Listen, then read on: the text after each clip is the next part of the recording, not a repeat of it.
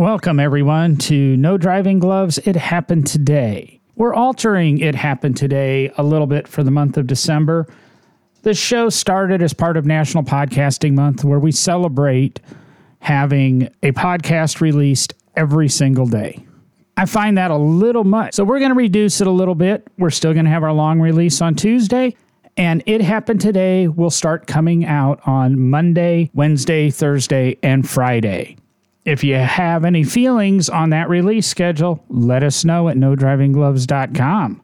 But now, the time was the late 1990s, as the automotive industry was navigating the digital era. Clarion, a renowned player in the car audio and electronics industry, introduced a groundbreaking innovation that would redefine in car entertainment the Clarion Auto PC.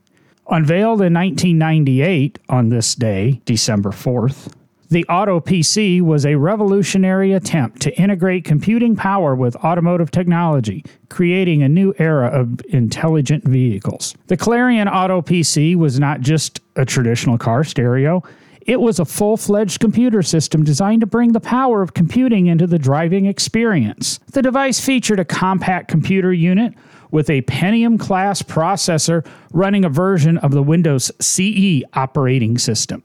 This allowed drivers to perform a variety of functions beyond playing music, marking a significant leap in the convergence of technology and automobiles.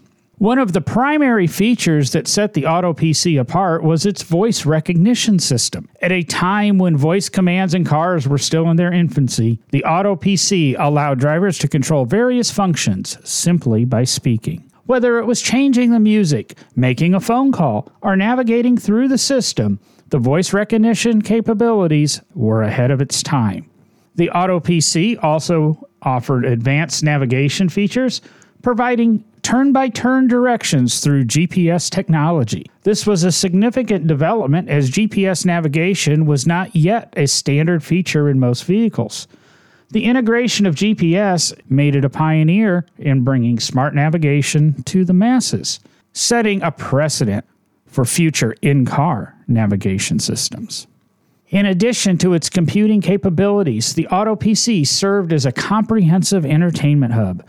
It could play CDs, connect to AM FM radio stations, and even receive a satellite radio signal. The device also had the ability to connect to external devices, paving the way for the integration of smartphones and other gadgets, a concept that would become commonplace.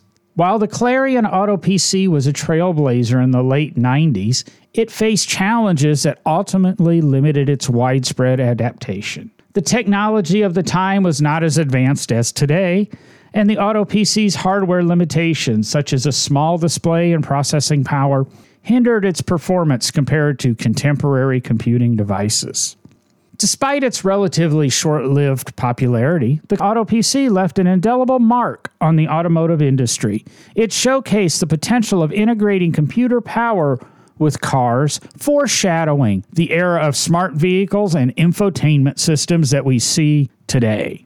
The lessons learned from the Auto PC's foray into in car computing paved the way for subsequent innovations, pushing the boundaries of what we now expect from our vehicles in terms of connectivity, entertainment, and convenience. As we reflect on the Auto PC from this day in 1998, we appreciate its role as a pioneer that laid the groundwork for sophisticated in car systems that we now take for granted. While the Auto PC may be a relic of the past, its legacy lives on in the evolution of automotive technology, reminding us of the transformative power that innovation can have on our daily lives. Now, whether or not the Clarion Auto PC was a wonderful development for automobile technology, it did lay the ground path for what we have today in our touchscreen infotainment systems that run our entire cars. So look on it as good or bad. The Clarion Auto PC definitely changed our lives. So remember, if you want to share this, especially with your techie friends, please do. It's the best way you can help the No Driving Gloves series of podcasts. Check us out on nodrivinggloves.com. And as always, get off your ass burn some gas because the John is out.